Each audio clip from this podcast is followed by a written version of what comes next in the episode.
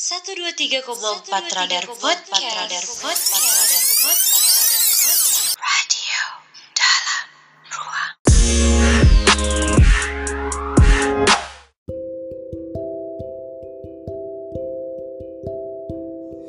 Satu dua tiga koma empat radar podcast radio dalam ruang. Yo what's up guys, welcome back to my podcast channel. Balik lagi di sini barengan sama Vida yang bakalan nemenin stay at home-nya kamu semua. Sebelum Vida mulai tentang um, episode 2 kali ini Vida mau nanya dulu nih gimana kabar semuanya? Wuh teriakannya. Yang di ujung sana, yang di ujung sini. Semuanya gimana keadaannya? Baik-baik aja enggak Kan sekarang tuh kayak lagi merebaknya virus uh, Coronavirus atau COVID-19 gitu ya Dan tagar uh, di rumah aja atau hashtag stay at home itu jadi kayak gencer-gencernya banget kan.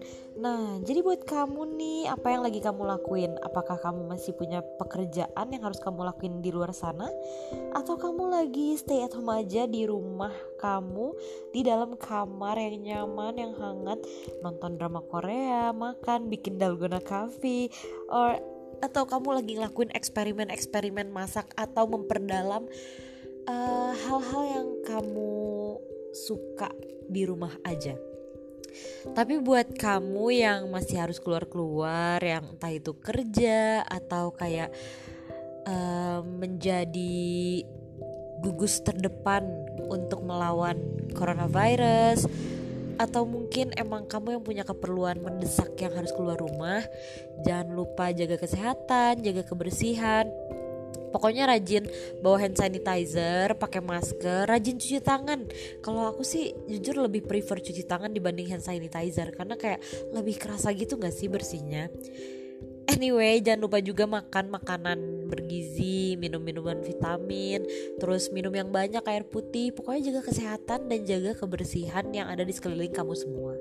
Dan buat kamu yang ada di rumah, sebenarnya tuh suka nyadar gak sih kalau misalnya uh, kenapa kita nggak betah tuh sebenarnya itu sugesti karena sebelum tagar stay at home itu merebak gitu ya sebenarnya kamu sering kan ada di rumah cuma di kamar doang seharian gak ke mana-mana berhari-hari cuman uh, karena ini tuh dilarang suatu larangan jadi kayak ngerti gak sih? Kamu tiba-tiba aja ngerasa nggak betah gitu ada di rumah ada di kamar kamu. Padahal tuh sehari-hari biasanya kamu juga ada di rumah ada di kamar dan stay at home aja gitu. Tapi giliran ada suatu larangan jadi kamu tuh ngerasa gerah sendiri dan gak betah kayak pengen keluar. Padahal sehari-harinya juga kamu malas keluar. Jadi kayak emang manusia tuh aneh banget gak sih Anyway, jadi aku mau cerita nih kalau misalnya mulai hari ini aku tuh statusnya jadi ODP alias orang yang sedang dalam pengawasan. Karena aku tuh baru aja balik dari Malaysia. Nah pas aku balik dari Malaysia Aku bikin kan tuh di snapgram Aku nanya ke, ke teman-teman aku semua mau gak sih dengerin cerita aku kalau misalnya aku nyeritain tentang perjalanan magang entah itu magang pas di Malaysia nya tentang KJRI itu apa sampai gimana pengalaman aku di lockdown. Dan ternyata banyak banget yang mau tahu. Oh my god aku tuh kayak seneng banget gitu loh. Apalagi kan aku udah lama banget ya nggak bikin podcast yang dulu tuh bilangnya bakal rajin upload gitu tapi cuman upload satu episode terus abis itunya diem aja nggak ngupload ngupload. Sebenarnya itu bukan karena aku males guys. Percayalah itu tuh gara-gara aku tuh terlalu perfeksionis. Jadi kayak sekali tag kalau aku ngerasa nggak suka sama si audionya itu aku tuh bakal ngulang terus-terusan sampai aku suka. Tapi nyatanya aku tuh nggak suka-suka terus sama si audionya. Jadi alhasil aku tuh nggak pernah jadi nge-upload yang episode 2 nya dari zaman dulu. Sampai akhirnya di saat stay at home di saat di rumah aja bingung kan kalau misalnya cuma tidur tiduran doang kayak udah bosen gitu tidur tiduran terus. Aku tuh pengen produktif sekali sekali jadinya aku tuh memutuskan untuk bikin podcast ditambah pengalaman aku kemarin yang kalian tuh harus tahu gimana susahnya selama 30 hari. Enggak selama beberapa bulan ke belakang. Terutama saat aku menghadapi magang dan scription life kayak aku tuh ngerasa ternyata aku tuh suka tantangan orangnya. Jadi aku tuh nggak suka kalau misalnya hidup tuh cuman flat flat aja. Justru semakin banyak hal yang menantang yang aku hadapin aku tuh kayak semakin merasa tertantang dan juga bersemangat gitu untuk menjalani itu semua. Karena kayak is apalagi nih yang bakal gue hadapin di depan. Tapi aku tuh nggak expect ya kalau ternyata hal yang aku hadapin 30 hari ke belakang tuh bakalan seberat ini gitu Pasti kamu penasaran gak sih? Apa yang mau aku ceritain dan apa yang aku hadapin? Makanya stay tune terus karena abis ini video bakalan kembali. So stay tune di Radar Podcast Radio Dalam Ruang. Satu dua tiga koma empat Radar Podcast. Radar Podcast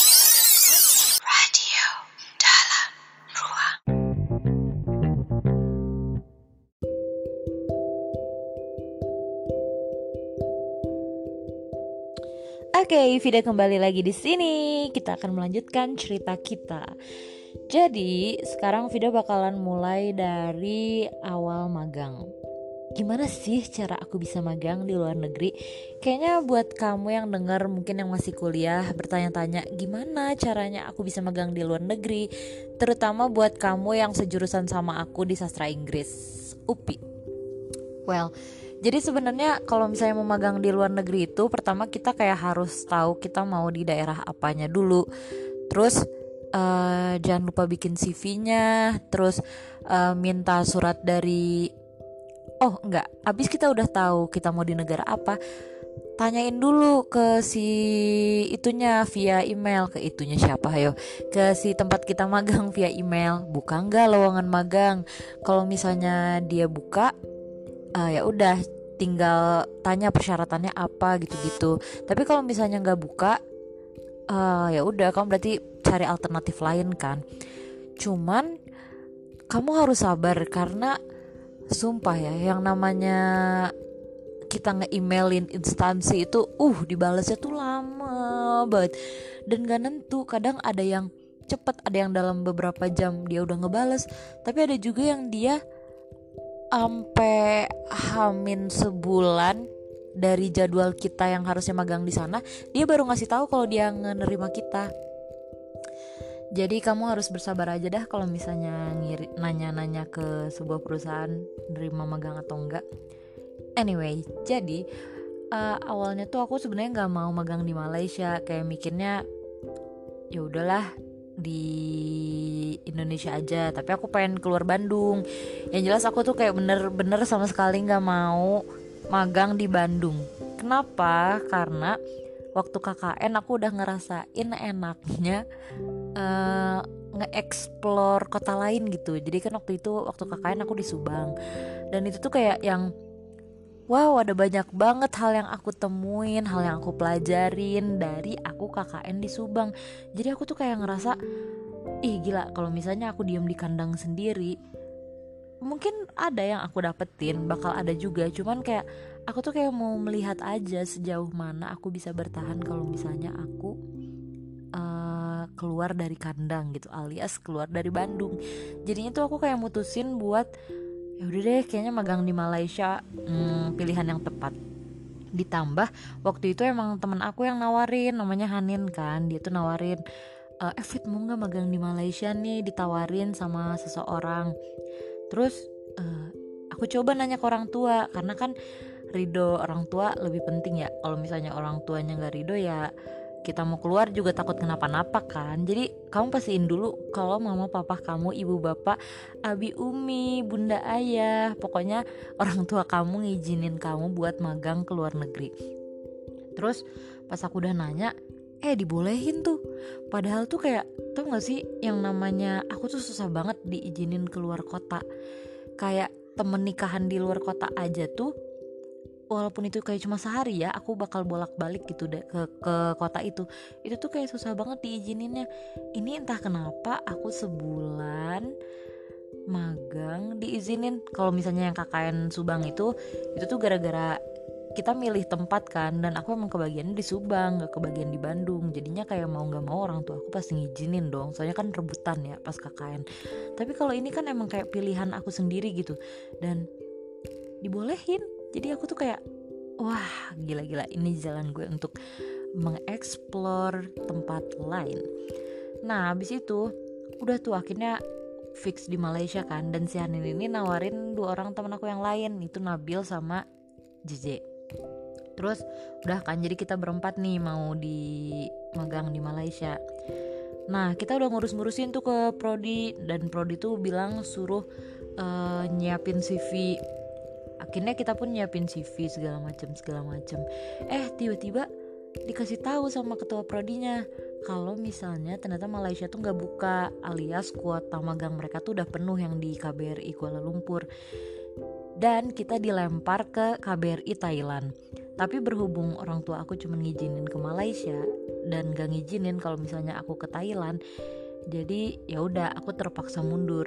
Ditambah lagi emang ternyata kuota ke Thailand tuh cuma dua orang doang bukan empat orang. Jadinya ya udahlah tuh semakin ah ya udahlah fix ini mah mundur nggak akan keluar negeri. Udah akhirnya yang maju tuh si Hanin sama Nabil. Tapi uh, waktu itu tuh si Jaja tuh kayak yang masih penasaran gitu loh kayak masih pengen banget di luar negeri. Soalnya dia kayak nggak kepikiran tempat lain gitu kan buat magang jadi dia tuh ngajakin aku fit mau nggak cobain ke uh, kita ngirim sendiri nanya sendiri ke si instansinya. Terus aku tuh kayak hmm ya udah deh mungkin boleh dicoba. Akhirnya aku nyoba dan di situ tuh kita jadinya bertiga aku JJ sama Jara. Soalnya si Jara juga ternyata dia juga pengen di Malaysia. Udah tuh alhasil kita nyari tahu. Dan oh ya dan waktu itu tuh aku tuh baru ingat kalau misalnya ada teman aku yang kuliah di Unpad HI dan dia tuh semester sebelumnya tuh magang di Malaysia juga tapi bukan di KBRI alias di KJRI pasti kalian kepo gak sih apa itu KJRI terus apa bedanya KBRI sama KJRI mungkin nanti aku bakal jelasin lebih rinci tapi nggak di sini. Karena di sini aku bakalan nyeritain tentang kayak perjuangan aku untuk magang di Malaysia nya guys. And you have to know because it's so aduh it's so tiring and it's experiencing anjay. Terus habis itu uh, udah aja. Akhirnya kita tuh milih aku tuh nanya-nanya ke teman aku kan uh, dia waktu itu ngirim ke kota apa aja. Dan dia tuh bilang kalau dia ngirim ke Pineng Johor Kucing sama Kuala Lumpur. Ya udah akhirnya aku nurutin dia tuh. Aku nanya emang apa aja yang harus dipersiapin? Gitu gitu gitu Nah pas kita nanya tuh ke si empat kota itu Ternyata guys yang jawabnya cepet tuh cuman Johor sama Pineng Pineng sih yang terbaik karena Pineng tuh cepet banget fast respon banget asli nggak bohong itu yang namanya. Kita baru ngirimin jam 12 jam 2 tuh udah dibales dong sementara si Johor tuh kayak rada lama gitu lah ngebalesnya.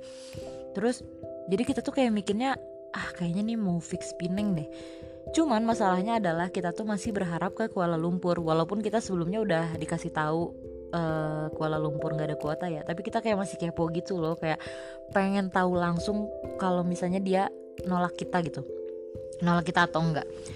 Jadi kita tuh kayak pasti pinengnya ngasih tahu, iya kita terima nih bulan Maret kosong. Uh, terus katanya tuh apa come come first come serve. Jadi siapa yang cepat dia yang dapat gitu Nah, kita tuh belum ngefixin si Pineng. Kita baru kayak nanya bisa nggak segini orang and bla bla bla gitu. Tapi sembari menunggu Kuala Lumpur, jadi kita belum ngefixin Pineng kan. Eh, Kuala Lumpur nggak nggak ngebales-bales. Jadinya kita mikir, ya udah deh kita fixin Pineng aja. Pas kita bilang kita mau, terus kan kita minta ke prodi tuh buat uh, surat surat ininya kan surat pengajuannya. Sementara sebelumnya itu kita udah minta yang Kuala Lumpur cuman kan Kuala Lumpur nggak ngebalas-balas ya. Jadi kita minta lagi ke prodi buat Pineng sekalian sama Johor. Jadi kayak jaga-jaga gitulah kalau misalnya nggak taunya kita jadinya di Johor. Anehnya pas prodi ngeluarin jadi kan kita minta dua ya suratnya Johor sama Pineng pas kita uh, ngambil surat keputusan keputusan surat surat pokoknya surat dari prodinya itu. Yang keluar tuh dua-duanya buat Johor. Jadi si prodi tuh nggak ngebuat satu pineng satu Johor tapi dua-duanya Johor. Terus kita tuh kayak mikir aja alas ya nah dua-duanya Johor. Kan kita sedangkan kita udah ngefixinnya pineng nih. Terus kita mikir apa ini jalannya di Johor ya? Tapi kan si pineng kita udah bilang fix ke Pineng jadi kita kayak mulai galau lagi gitu kan eh nggak berapa lama habis itu si Pineng tuh ngebales kalau misalnya kuota bulan Maret udah penuh. Jadi kayaknya kita tuh telat ngefixinnya gitu loh. Soalnya kita emang nunda kayak sekitar lima harian gitu ngejawab uh, balasan emailnya si Pineng. Jadi kita keburu keduluan sama orang lain. Terus kita mikir kayak ah guys ya mah fix Johor. Udah kan kita tuh akhirnya kayak nanya-nanya ke Johor. Soalnya si Johor juga kayak yang udah mulai open tuh sama kita. Terus pas kita lagi nanya ini kita fix nggak? Kita nanya gitu kan. Eh dia tuh balasnya lama banget. Bener-bener dua minggu lebih ada kali. Terus kita tuh nyampe kayak hopeless sendiri gitu loh kayak eh gila-gila ini kita magang mau di mana nih jadinya? Sementara kalau misalnya di Indonesia kita tuh kayak nggak kepikiran lagi gitu loh mau ke mana saking otaknya tuh udah ke Malaysia Malaysia Malaysia gitu. Jadinya tuh kayak yang di PHP-in gitu kan. Nah tiba-tiba aku tuh dapat kabar dari teman-teman aku kalau misalnya uh, UPI tuh kerjasama sama salah satu univ di Malaysia namanya UPSI. Dan dia tuh terima magang dan berapapun orangnya terus kayak uh, si bapaknya tuh kayak nerima kita kapan pun kita kita mau gitu sebelum bulan Februari. Nah jadi kita kayak mikir apa ke UPSI aja? Nyampe akhirnya kita udah ngefixin si bapak karena kita hopeless sama Johor terus kita ya udahlah upsi aja kita nerima upsi. Terus kita udah bikin grupnya pokoknya itu kepala prodi udah masuk terus bapak pembimbingnya udah ada udah kayak diomongin kayak udah fix banget kita bakal ke upsi gitu ya. Tapi kita tuh bilang tapi pak kita juga masih nunggu Johor. Jadi kayak kita masuk upsi tapi kita bilang kalau misalnya kita juga masih nunggu kepastian dari Johor. Eh bener tuh. Pas kita udah fix di UPSI si Johor bilang dia ngefixin kita dan dia udah ngasih nomor kontak orang yang bertanggung jawab buat kita magang nanti. Otomatis kalau kayak gitu udah fix banget kan guys? Jadi tuh kayak akhirnya kita melepaskan UPSI dan kita fix ke Johor. Udah aja kita melakukan segala persiapan untuk ke Johor. Pas kita lagi siap-siapin ke Johor gitu-gitu sebulan kemudian setelah kita difixin sama Johor nih Kuala Lumpur dong guys. KBRI Kuala Lumpur nge-email kita dan bilang dia nerima kita buat bulan yang kita inginkan alias bulan Maret di situ kita kayak galau lagi. Soalnya kayak selama ini kan yang kita mau KBRI Kuala Lumpur kan. Dan kita tuh kayak istilahnya dia tuh orang yang dia sih dia tuh kayak orang yang kita inginkan banget lah istilahnya kalau kalau dia manusia ya. Dia tuh kayak bener-bener yang kita idam-idamkan banget yang kita dambakan banget yang pokoknya gue pengen jadi sama orang ini gitu. Nah tapi masalahnya adalah uh, kita tuh udah fix sama Johor. Kita udah dapat kontak orang Johornya terus kita udah nanya-nanya ke si penanggung jawab kita tentang rekomendasi tempat tinggal. Pokoknya kita tuh kayak yang udah kontakan banget kayak seolah-olah emang kita tuh udah fix banget di Johor. Jadi kayak kita mikir kan gak enak kan kalau misalnya nolak. Pokoknya di situ di tengah kegalauan itu kita tuh kayak mencoba berpikir jernih. Dan kita tuh kayak ngelihat positif sama negatifnya kalau kita nerima Johor atau kalau kita nerima Kuala Lumpur. Kalau kata JJ sih itu tuh ibaratnya kayak kamu tuh udah mempersiapkan untuk nikah sama seseorang kayak udah tinggal akad nih. Eh tiba-tiba orang yang selama ini kamu suka tuh datang ngelamar kamu. Kamu bingung gak sih milih siapa? Kayak yang satu kamu udah siap mau nikah eh tiba-tiba orang yang selama ini kamu pengen inginkan gitu dateng tapi setelah kita diskusiin panjang lebar akhirnya kita lebih milih Johor instead of Kuala Lumpur. Padahal sebenarnya tuh kita bisa banget milih Kuala Lumpur guys. Kenapa? Karena kita kan udah beli tiket, tapi tiket kita tuh nggak nggak ke Kuala Lumpur, eh nggak ke Kuala Lumpur, nggak langsung ke Johor. Jadi tiket kita tuh ke Kuala Lumpur. Dari Kuala Lumpur baru kita bakal naik bus menuju Johor. Jadi kan logikanya kalau kita milih KL kita nggak usah naik bus ke Johor kan kita ya udah bisa langsung tinggal nyari tempat tinggal yang ada di KL gitu kalau kita ngambil yang KBRI Kuala Lumpur cuman kita tuh kayak masih mikirin juga lah kayak adat isti adat istiadat. Maksudnya kayak tata kerama kita kan udah ngefixin udah kayak istilah deal dealan lah. Kalau misalnya uh, dalam jual beli tuh kayak kita udah akad sah kita mau ngebeli barang itu. Masa tiba-tiba kita tolak cuman gara-gara uh, sesuatu yang kita inginkan ada gitu. Jadinya kita kayak ya udah lebih milih Johor. Udah tuh kini kita nolak KBRI Kuala Lumpur maaf ya KBRI tapi ya mau gimana lagi? Kamu telat sih datangnya. Udah kan? Abis itu jadi aku mau nyeritain gimana perjuangan kita buat uh, tinggal nyari tempat tinggal di sana. Kita kan sama sekali nggak tahu Johor tuh kayak apa ya. Maksudnya kalau Lumpur aja aku belum pernah gitu ke sana. Gimana Johor kota yang lebih uh, kecilnya daripada Kuala Lumpur. Terus kita tuh sama sekali nggak tahu KJRI-nya tuh di belah mana terus di sekeliling KJRI itu ada tempat tinggal atau enggak. Dan kita tuh uh, berusaha mencari tempat tinggal yang senyaman mungkin karena kita bakal sebulan di sana ya nggak sih?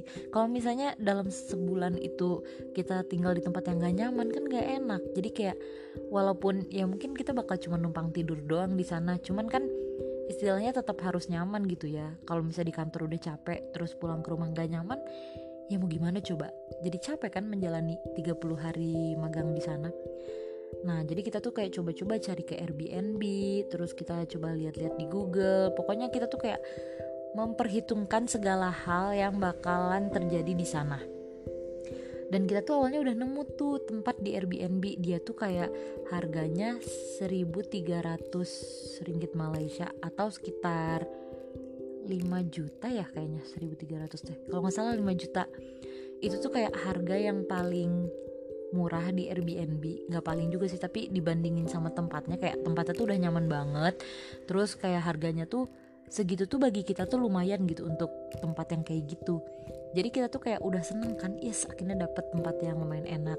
Masalahnya karena banyak hal yang harus kita pikirin jadi kita tuh cuma ngebooking doang via chat. Kita bilang kita mau ngebayar ini mau ngefixin ini minggu depan. Boleh nggak? Dan kata si pemiliknya tuh boleh.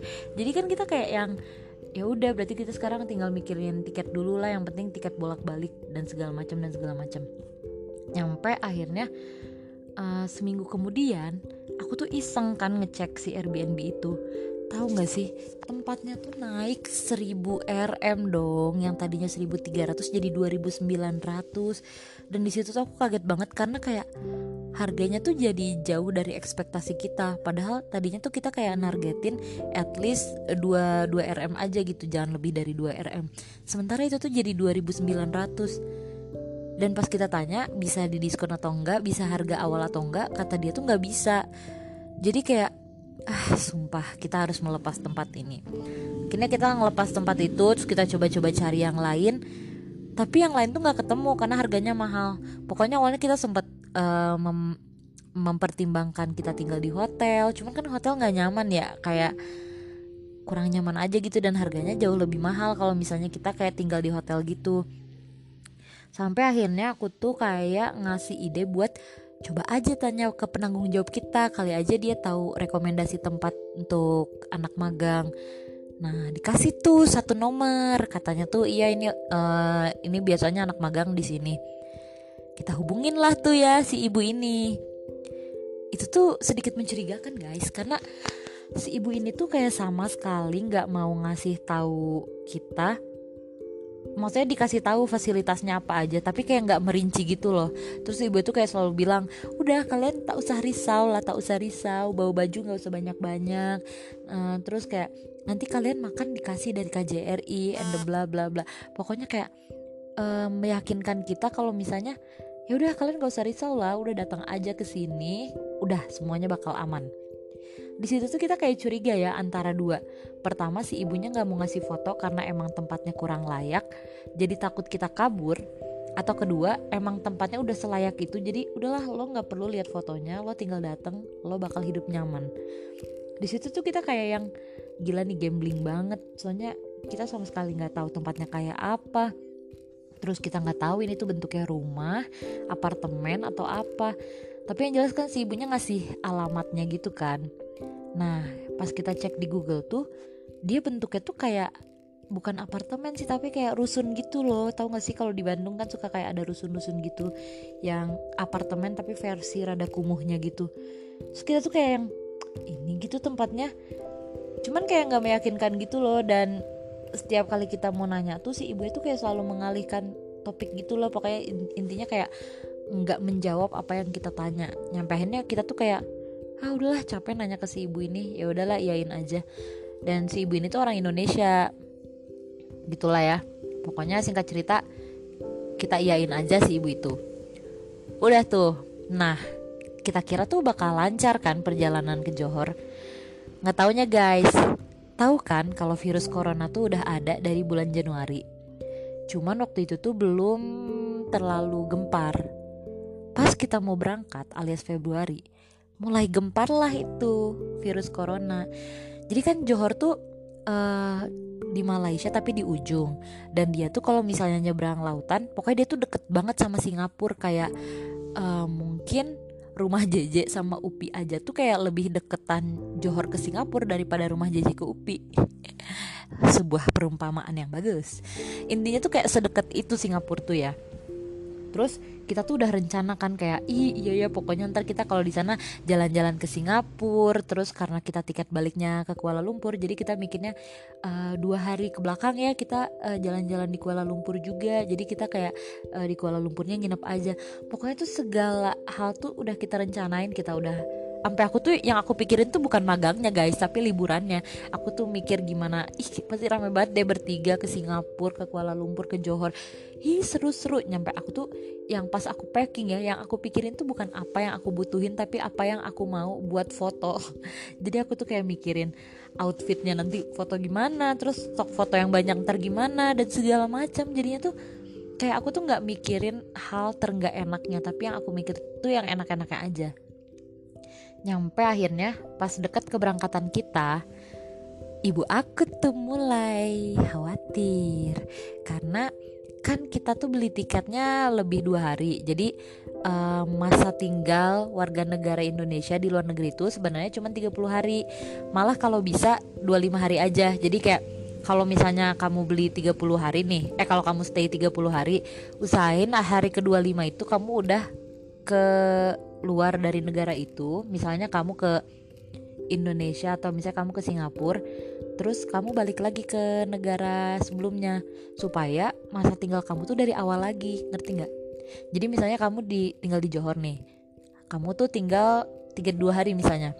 Nah usahain hari kedua lima kamu tuh pergi dulu ke Singapura atau ke Indonesia supaya pas kamu balik lagi ke Johor masa tinggal kamu tuh dari tanggal satu lagi. Jadi kamu kehitungnya bukan ngelanjutin yang 26 hari tapi uh, dari awal lagi gitu. Nah karena kita mikir kita bakal ke Singapura jadi kita tuh ngelebihin hari jadi tanggal 32 jadi kita staynya tuh 32 hari. Ibu aku tuh khawatir soalnya waktu itu Singapura tuh uh, apa sih nge-warningin eh gimana sih ngomongnya? Pokoknya dia tuh udah sinyal oren aja si coronavirus di Singapura. Saking orang-orang itu udah banyak. Pokoknya pas aku mau berangkat tuh ada pemberitaan kalau misalnya nyampe bandara padat Singapura aja tuh jadi sepi gara-gara coronavirus. Terus kayak orang-orang tuh udah mulai ketakutan gitu. Dan ibu aku tuh khawatir kalau misalnya aku tuh terdeteksi panas soalnya gak tau kenapa ya aku kalau di Indonesia gampang banget sakit asli. Tapi waktu aku ke Subang pas aku kemarin di Johor nggak sakit. Tapi kalau misalnya di Bandung aja tuh sakit gitu kayak sering banget yang namanya pilek uh, demam gitu-gitu tuh sering banget kalau di Indonesia. Tapi kalau aku ke eh di Indonesia di Bandung tapi kalau misalnya aku keluar kota tuh kayak nggak sakit gitu aneh. Jadinya waktu itu kan ibu aku tuh khawatir banget soalnya aku kayak gampang sakit kan pas di Bandung. Dan takut aku tuh kedeteksi demam walaupun mungkin itu bukan virus dari corona gitu. Jadinya ibu aku tuh nyuruh ngeri schedule sementara kan jadi aku Jara sama Jaja tuh kayak sudah memperhitungkan segala hal untuk seminimal mungkin gitu kan. Jadi kayak kita tuh berusaha untuk mengeluarkan uang seminim mungkin gitu. Kita nyari penerbangan paling murah nyampe kita bandingin antara Lion, AirAsia dan segala macam segala macam. Kita bandingin tempat tinggal. Pokoknya kita tuh nyari hal yang paling murah. Tapi kalau misalnya ibu aku minta reschedule supaya kurang dari 30 hari otomatis kan keluar uang lagi kan di situlah aku nggak enakannya. Karena kayak ini tuh yang khawatir cuma ibu aku doang. Sementara ibunya Jara sama Jeje tuh kayak yang masih nggak apa-apa lah nggak apa-apa kayaknya mah aman di Singapura kayak gitu-gitu. Jadi otomatis Jara sama Jaja sebenarnya sedikit keberatan masalah reschedule karena ngeluarin uang lagi.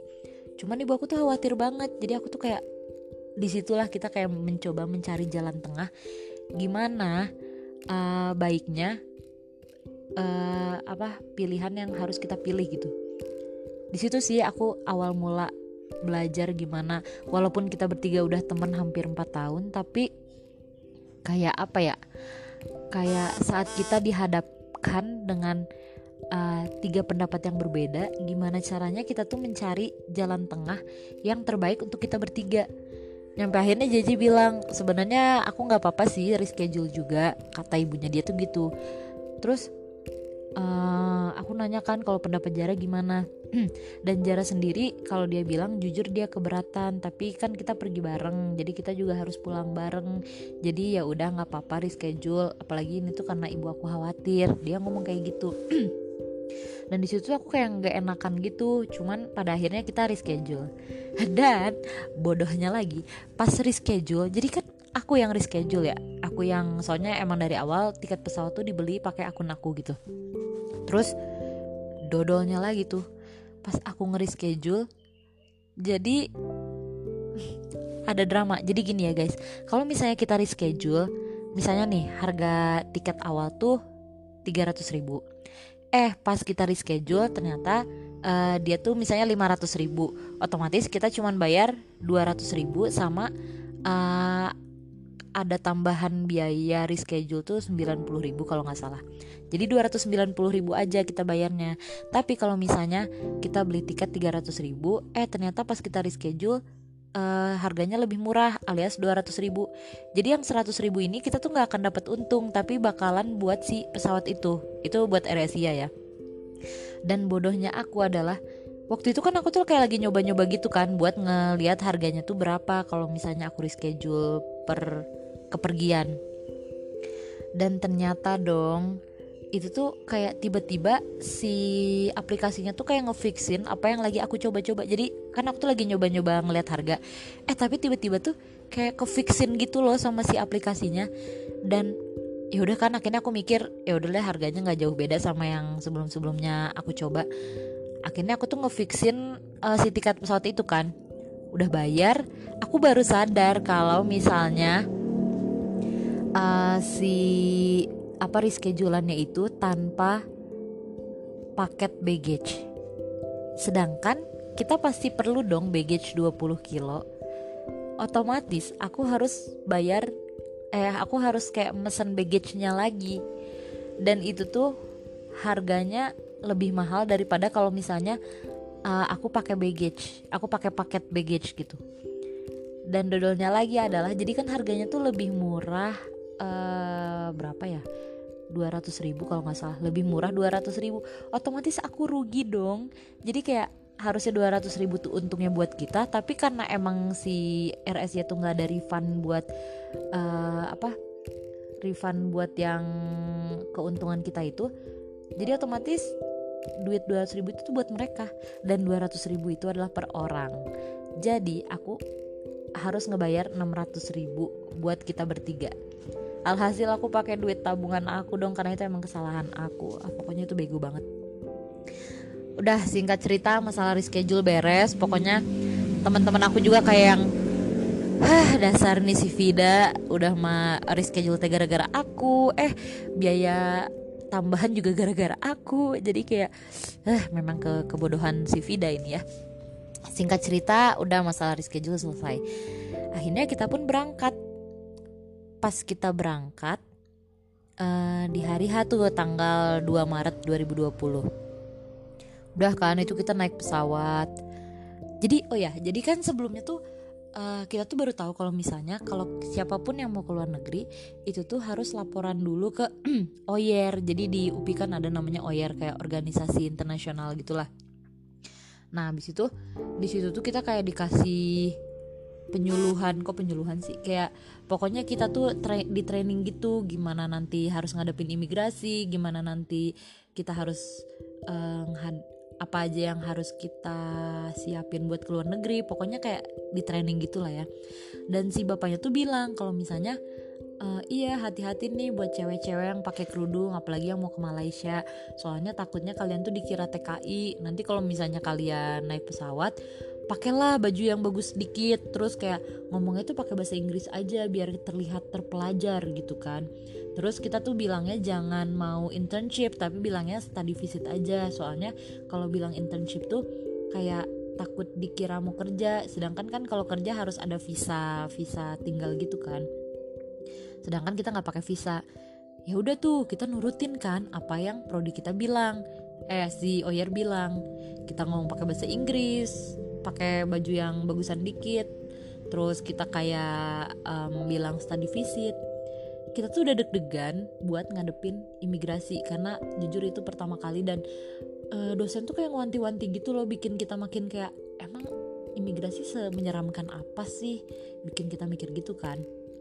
Akhirnya udah tuh tibalah di uh, hari H. Pas pergi sih aman-aman aja ya. Pas di bandara Indonesia tuh aman cuman kayak ditanyain tiket balik gitu-gitu. Dan kita udah beli tiket baliknya juga kan. Udah aja. Pas di Malaysia nih kita ngantri kan di immigration internasional soalnya kan kita foreign.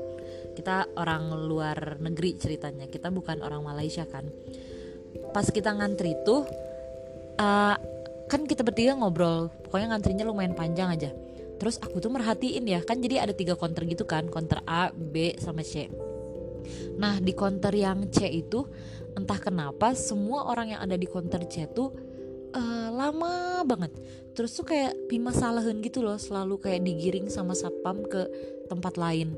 Terus aku tuh bilang aja ke si JJ sama Jara eh kalian lihat deh kayaknya uh, counter C ini deh yang paling gak enak deh. Dari tadi orang-orang lama banget di situ kayak dimasalahin terus kata-kata gitu kan. Terus mereka tuh kayak iya ya pokoknya kita merhatiin bener-bener itu mah di counter C selalu dipermasalahkan guys. Udah kan akhirnya tibalah giliran kita. Si Jara di counter A aku di counter B dan si JJ di counter C.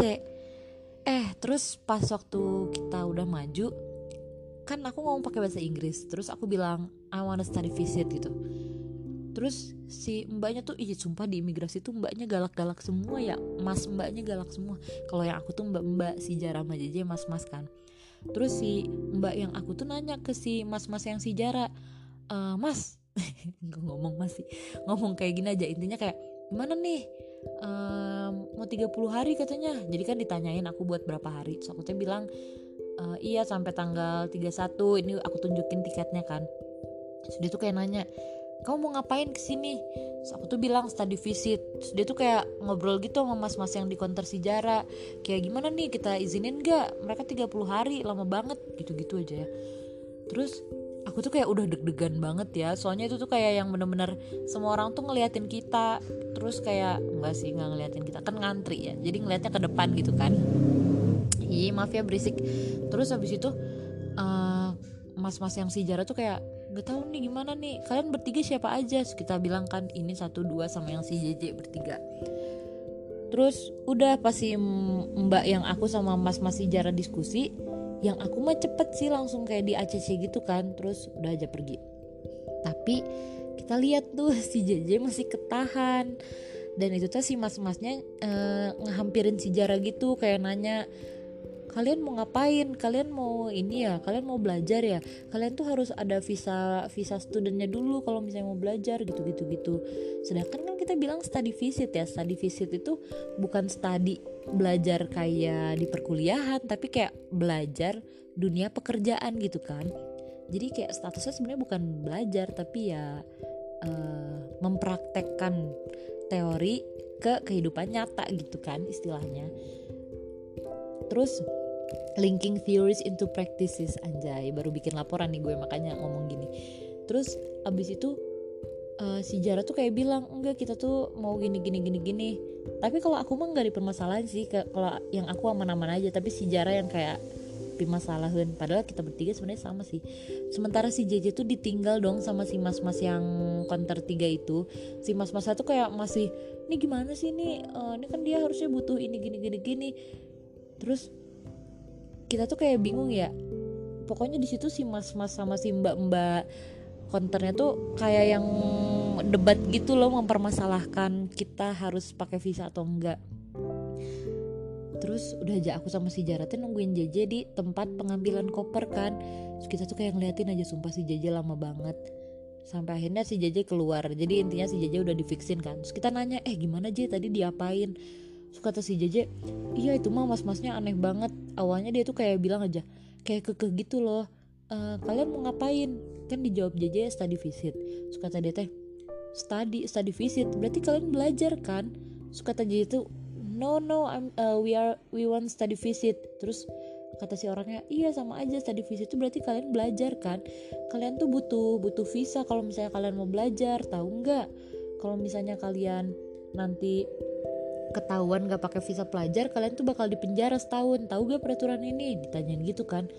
Terus si Jay itu kayak yang enggak dia ya, kayak bilang dia tuh nggak tahu nggak tahu peraturan itu gitu gitulah pokoknya pi masalahin nyampe si Jay itu nanya so what should I do now? Jadi ya, ya gue harus ngapain gitu sekarang.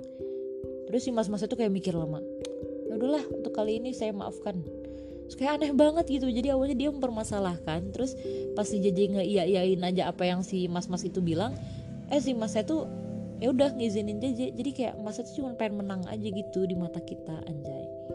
Nyampe akhirnya udah kan dilulusin cuman itu tuh kayak gila nih. Baru nyampe gerbang buat ke Malaysia nya aja udah ada masalah gitu. Padahal kita udah nurutin apa yang Prodi bilang ngomong pakai bahasa. Oh iya jadi tuh waktu pas giliran aku di ditanya sama si mbak mbaknya mbak mbaknya tuh malah ngomong kayak gini bisa bahasa Indonesia tak? Kata dia tuh gitu aja. Terus aku tuh kayak excuse me kata dia excuse me kata dia tuh bisa bahasa Indonesia tak? Terus aku tuh bilang oh iya bisa bisa bisa. Terus aku tuh mikir aja cek si prodi ai abitanya kudu pakai bahasa Inggris ai iya pakai bahasa Inggris sih mbak mbaknya teh kalah kasewot suruh pakai bahasa Indonesia cina jadi itu kayak Hei, udah disuruh pakai bahasa Inggris eh malah disuruh ngomong pakai bahasa Indonesia. Terus kita ngomong study visit eh masalahin juga. Jadi kayak yang ya udahlah. Nyampe akhirnya ya udah tuh kita muter-muter kan kita uh, nyari internet. Terus kita tuh pokoknya internet tuh yang paling penting guys. Karena kalau nggak ada internet ya kita nggak bisa melakukan apa pun nggak bisa nge-searching searching tempat nggak bisa uh, nyari kita harus naik apa dan segala macem. Sampai akhirnya udah kita nyari internet kita makan dulu sampai akhirnya kita ke lantai dasar. Jadi kalau misalnya kamu mau naik bus atau taksi atau segala macam itu ada di lantai satu. Nama busnya Yoyo kalau yang ke Johor. Dan itu tuh enak banget Yoyo sumpah Yoyo jauh lebih enak daripada pesawatnya. Terus udah kan kita beli tiket bus sampai akhirnya kita pergi. Itu tuh kita pergi sekitar jam 2an eh enggak. Ih sore cuy.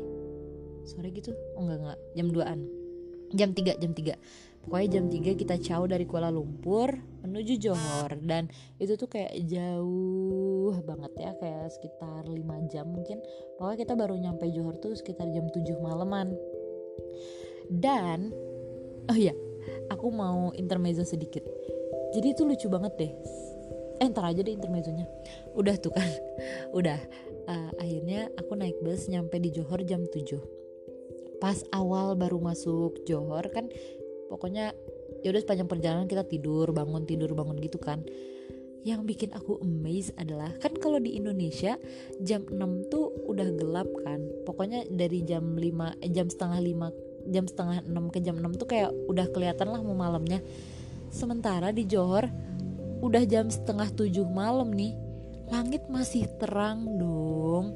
Terus aku tuh kayak ih ini sumpah nggak ini jam segini? Maksudnya ini jam setengah tujuh malam langitnya masih terang banget. Kayak seolah-olah itu masih jam 5 atau jam empatan gitu loh nyampe akhirnya jam delapanan jam tujuh jam setengah delapan lah baru gelap.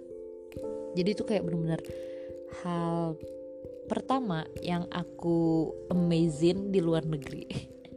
Karena jujur itu kali pertama aku ke luar negeri dan langsung cuma bertiga doang. Jadi tuh kayak excitednya tuh excited banget gitu loh guys. Ngerti kan walaupun di tengah-tengahnya merebak virus corona. Dan waktu itu di Malaysia tuh udah lumayan banyak tapi emang lumayannya tuh di, di Kuala Lumpurnya. Sementara di Indonesia tuh waktu itu sama sekali belum ada uh, korban virus corona. Coronavirus. Udah aja. Uh, singkat cerita kita nyampe di uh, terminal Larkin jam 7 dan itu masih terang guys terus pas di terminal Larkin kan kita tuh kayak uh, nyari pokoknya kita ke kamar mandi dulu dan segala macam segala macam. Itu dia yang bikin aku amazed ini yang mau aku intermezzoin. Jadi dalam seharian itu aku tuh udah nemuin beberapa kamar mandi. Dan itu tuh kayak lucu banget soalnya tuh kayak kamar mandinya tuh beda-beda gitu loh si apa tuh si fasilitasnya. Kayak pas aku di RSIA kamar mandinya sama sekali nggak ada air. Dan itu aku kaget banget karena that's my first time ke kamar mandi without water gitu. Dan harus pakai tisu dan segala macam lah.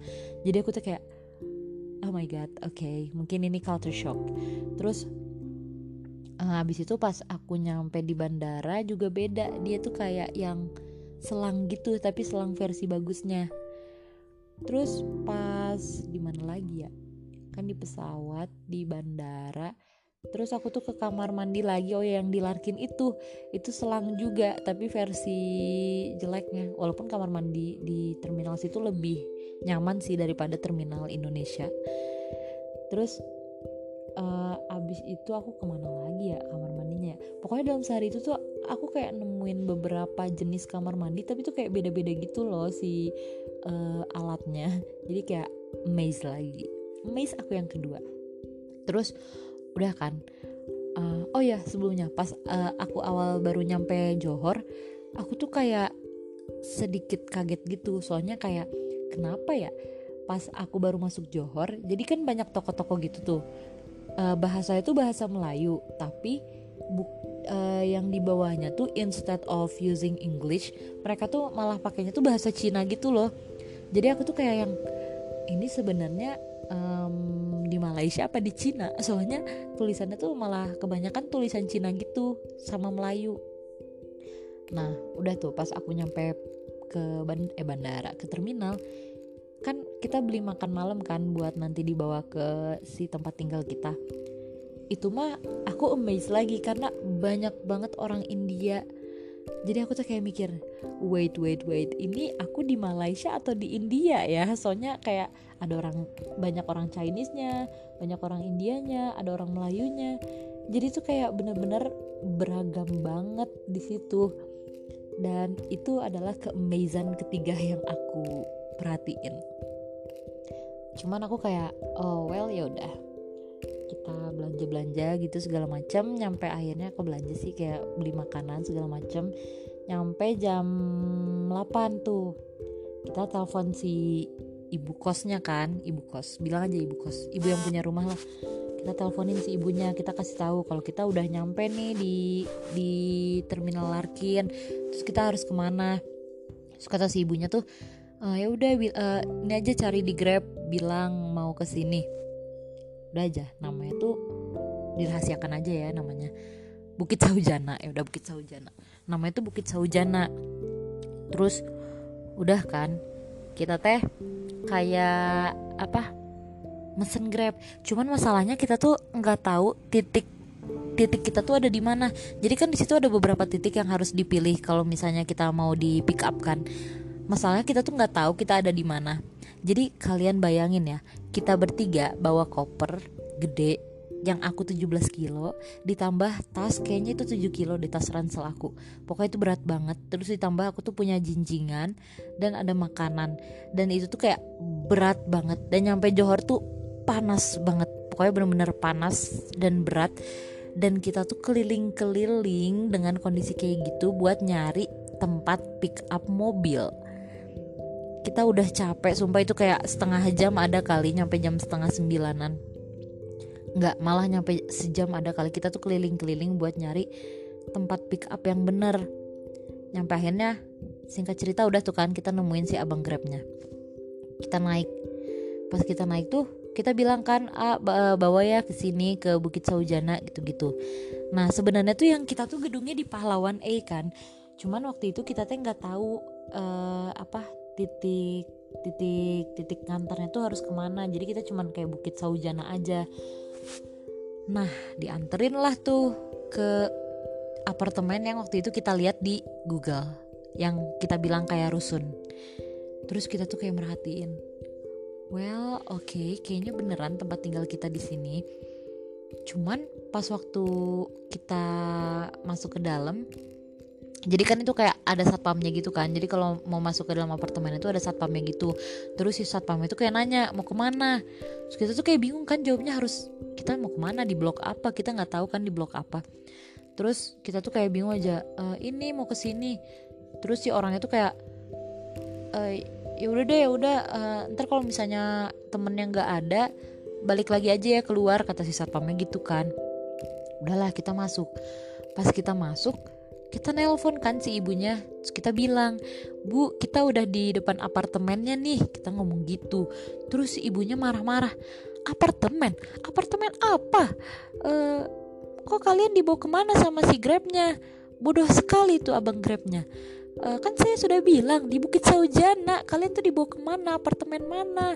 Coba mana si abangnya? Gitu gitulah ya uh, uh, ini coba cari kedai hinpun kita kayak bingung kan Hah, kedai handphone. Tadi kata ibunya Bukit Saujana, terus kata ibunya kedai handphone. Jadi tuh Bukit Saujana apa kedai handphone? Itu kan kita nggak tahu ini di mana dan itu tuh udah malam. Posisinya kita itu udah jam setengah sepuluh malam. Udah capek ngangkat-ngangkat koper, keringetan, terus lapar, belum makan dan itu kayak perjalanan seharian dari jam 7 nyampe jam setengah sembilan malam itu, jam setengah sepuluh malam itu jadi kayak kondisi kita tuh udah capek banget udah lelah banget gitu kan. Tiba-tiba si ibunya tuh nggak jelas kayak gini dan kita tuh nggak tahu tempat tinggalnya di mana kayak apa dan uh pokoknya itu pusing banget. Nyampe akhirnya kita tuh bilang ke si abang grabnya bang katanya kedai pun. Terus kata si abangnya teh wah saya nggak tahu daerah sini mbak. Uh, udah ya saya anterin sampai sini aja. Terus kan kita nggak tahu ya apa benarkah ini apartemennya? Soalnya tadi ibunya malah nanya-nanya kan apartemen mana? Kalian tuh dibawa ke mana? Jadi kita mikir tuh tempat itu tuh salah gitu. Sampai akhirnya kita tuh bilang aja ya udah deh ah kita dibawa keluar aja kita diturunin di luar. Udah tuh kita keluar kan. Nah, pas kita turun, kita nelfon lagi kan, Bu, kedai handphonenya di mana? Kita tuh nyari-nyari sekeliling kita, kagak ada yang namanya kedai handphone. Terus kita tuh kayak bingung kan. Aku tuh mikir, guys kayaknya kita salah paham deh. Kayaknya ini emang bener tempatnya. Soalnya kan si ibunya masih keke. Iya Bukit Saujana Bukit Saujana. Sedangkan ya bener yang di depan kita teh Bukit Saujana. Tapi mungkin si gedung ini tuh dinamainnya bukan apartemen. Jadi kayak kita tuh salah sebut jadi si ibu itu salah paham. Ngiranya kita tuh dibawa ke apartemen lain. Soalnya kan mungkin apartemen tuh kayak tempat yang lebih elit gitu kan. Kalau si gedung itu tuh ternyata namanya house flat disebutnya.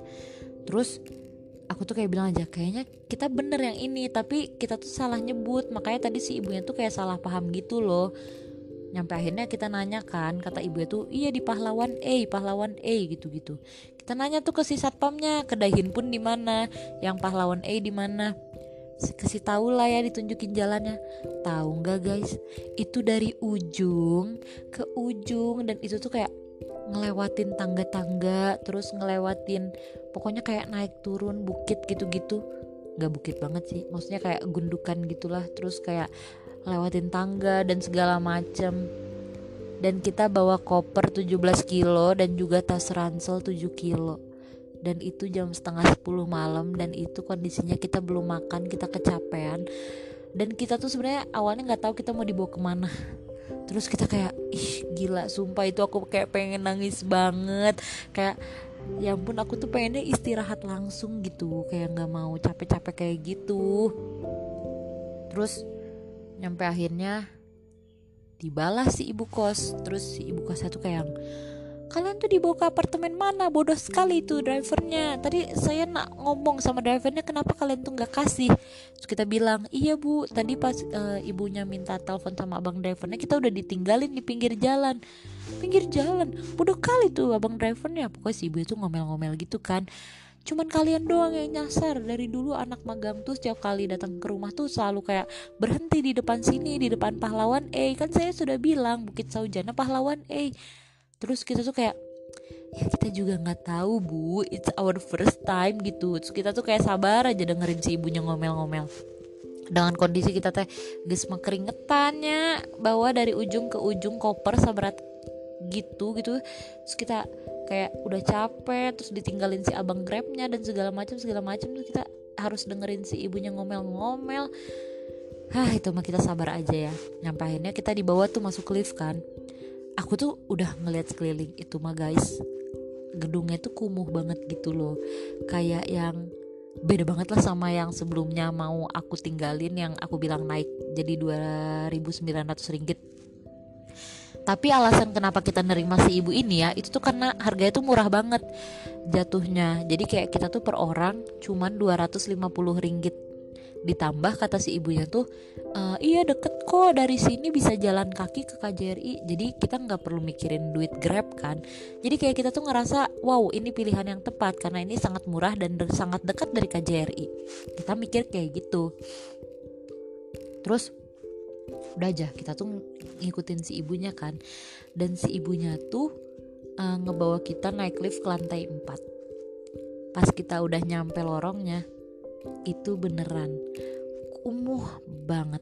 Yang namanya kayak gedung yang sama sekali nggak kerawat terus ada troli kosong di ujung lorong ada dua troli kosong di ujung lorong. Terus kayak uh, sebelum kita masuk tuh di pintunya tuh kayak ada jeruji gitu terus kayak itu beneran aku ngerasa hah kita bakal tinggal di sini nih. Kayak kita udah capek. Kita udah lelah menghadapi baru masuk aja imig imigrasi udah udah ada masalah gitu kan. Terus ditambah kita 5 jam perjalanan dari dari KL menuju Johor. Terus ditambah kita udah ditinggal abang krep terus ditambah kita udah narik narik koper dari ujung ke ujung. Sekarang pas kita ngelihat tempatnya yakin bakal di sini. Terus pas si ibunya masuk tuh ibunya kayak masih ngomel-ngomel kan. Iya nih kalian tuh cuma kalian doang nih yang nyasar. Biasanya tuh orang-orang tuh langsung ke depan sini. Betul itu betul kata ibu itu gitu aja. Terus kita tuh kayak udah capek. Aku nanya kan ke si Jara Jar kita bakal tinggal sama si ibunya? Terus di situ kita masih nggak tahu ya kita bakal tinggal atau enggak sama si ibunya. Nyampe si ibunya tuh uh, masuk ke dalam terus nunjukin ke kita satu kamar.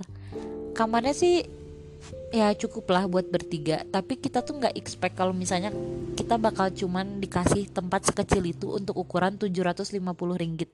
Karena kan kita per orang 250 tuh. Jadi bukan 250 dibagi tiga tapi 250 per orang. Kalau dijumlahin jadi 750 ditambah si ibunya tuh bilang Uh, maaf ya uh, malam ini tuh airnya lagi habis. Saya juga nggak tahu kenapa tapi katanya bakal nyala besok malam. Kita tuh kayak kita udah capek bu. Kita pengennya tidur pengennya mandi segar pengennya makan biar kenyang gitu ya. Pengennya udah enak-enakan aja. Ternyata nyampe sana si ibunya masih ngomel-ngomel. Terus ibunya bilang kalau nggak ada air. Di situ aku kayak oh my god apalagi nih apalagi nih masalah yang bakal didapat nih kata gue nih. Nyampe akhirnya si ibu itu uh, nyuruh kita masuk kan. Iyalah ini saya sudah mengganti lah ini airnya sudah gini gini gini gini gini. Pokoknya si ibu itu kayak yang cerita tentang si kamar itu. Nyampe ibu itu cerita tentang anak magang sebelumnya tuh nggak sopan banget. Soalnya dia tuh gini gini gini gini namanya Dila sama Tiara. Mereka tuh kayak gini gini gini gini kalian tuh jangan contoh mereka soalnya kayak gini gini gini gini itu cerita guys nyampe satu setengah jam ada kayaknya. Pokoknya intinya kita benar-benar baru ditinggal si ibunya buat istirahat tuh jam 11 malam. Lo bayangin aja tuh jam 11 malam kondisinya kita dari jam 7 pagi nggak istirahat nyampe jam 11 malam dan kita tuh mau tidur. Tapi tiba-tiba si ibunya tuh kayak masih nyerocos aja terus. Nyampe akhirnya si ibunya pergi kan. Terus kamarnya tuh gak bisa dikunci soalnya kuncinya tuh dibawa pergi sama orang yang sebelumnya. Jadi kita tuh kayak makin what the Hah, pokoknya itu hari pertama itu hari yang paling paling paling melelahkan Sampai akhirnya ya udahlah kita terima. Kita cuma dikasih 6 ember kos nggak kosong. 6 ember yang ada airnya penuh semua satu embernya gede tapi kita harus gunain itu buat mandi hari ini sama besok. Dan itu harus cukup buat bertiga. Karena hmm, tadinya kan kita tuh mau hari keduanya eh kita tadinya pengen ke KJRI-nya tuh lusa aja kan jadi kayak biar kita bisa istirahat dulu sehari. Tapi tiba-tiba si bapak yang penanggung jawab kita tuh bilang e, kalian besok bisa kan ya ke kantor? Terus kita nggak enakan kan kalau misalnya bilang e, pak kita maunya lusa. Kayak ih lo siapa sih anak magang? Banyak maunya dasar. Kita takut bapaknya mikir gitu kan. Jadi kita iya iyain aja si bapaknya. Otomatis besok paginya kita tuh harus ini kan harus mandi kan. Jadi kita nggak bisa 6 ember tuh buat semalam itu aja tapi kayak harus mikirin buat besok juga. Dan itu buat bertiga. Sumpah itu tuh kayak hari yang melelahkan banget. Terus kita tuh kayak guys sumpah hari ini tuh melelahkan banget. Terus ya udah aja kita beres-beres kan kita ngeluarin baju segala macem. Dan itu tuh cuma dikasih satu lemari gitu. Satu lemarinya tuh lemari gantung. Itu tuh khusus kita bertiga. Jadi kayak lemari yang nggak begitu gede cuman buat bertiga. Sama ada satu kayak meja belajar sama ada kaca. Udah fasilitasnya cuman itu. Oh ditambah ternyata nggak dikasih selimut dong. Nggak dikasih selimut dong padahal tadinya tuh kita tuh nggak bawa karena kita mikirnya bakal disediain tapi ternyata ibunya nggak nggak ngasih selimut sama sekali. Dan kipasnya juga tuh kayak yang bukan AC tapi kipas padahal di situ tuh panas banget tipe Subang lah panasnya kayak 32 derajat. Di situ kita kayak wah apalagi nih yang bakalan kita hadapin di depan. Kita skip bentar ya.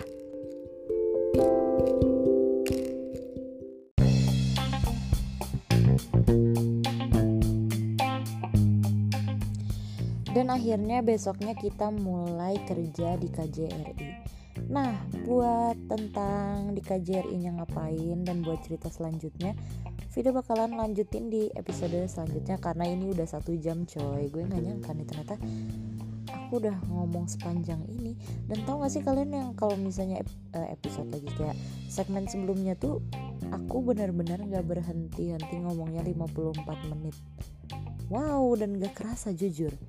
Tahu-tahu pas aku lihat waktunya alas ya gas 54 menit deh udah pokoknya uh, buat segmen internship in Malaysia experience internship experience in Malaysia cukup sampai di sini. Jadi pelajaran yang bisa aku ambil adalah kita bisa berencana tapi tetap Tuhan yang menakdirkan apa yang akan terjadi pada kita.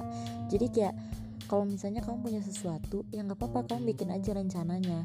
Kayak kamu ingin ingin apa pun itu kamu ingin menikah sama doi misalnya atau kamu ingin apa pun ingin kerja di mana ingin kuliah di mana ingin tinggal di mana ya udah uh, kamu rencanain aja dulu dan kamu usahain.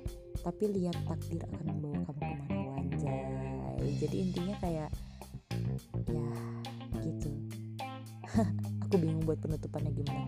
Pokoknya sekian dulu dari Vida. Kita bertemu di episode selanjutnya. Terima kasih sudah mendengarkan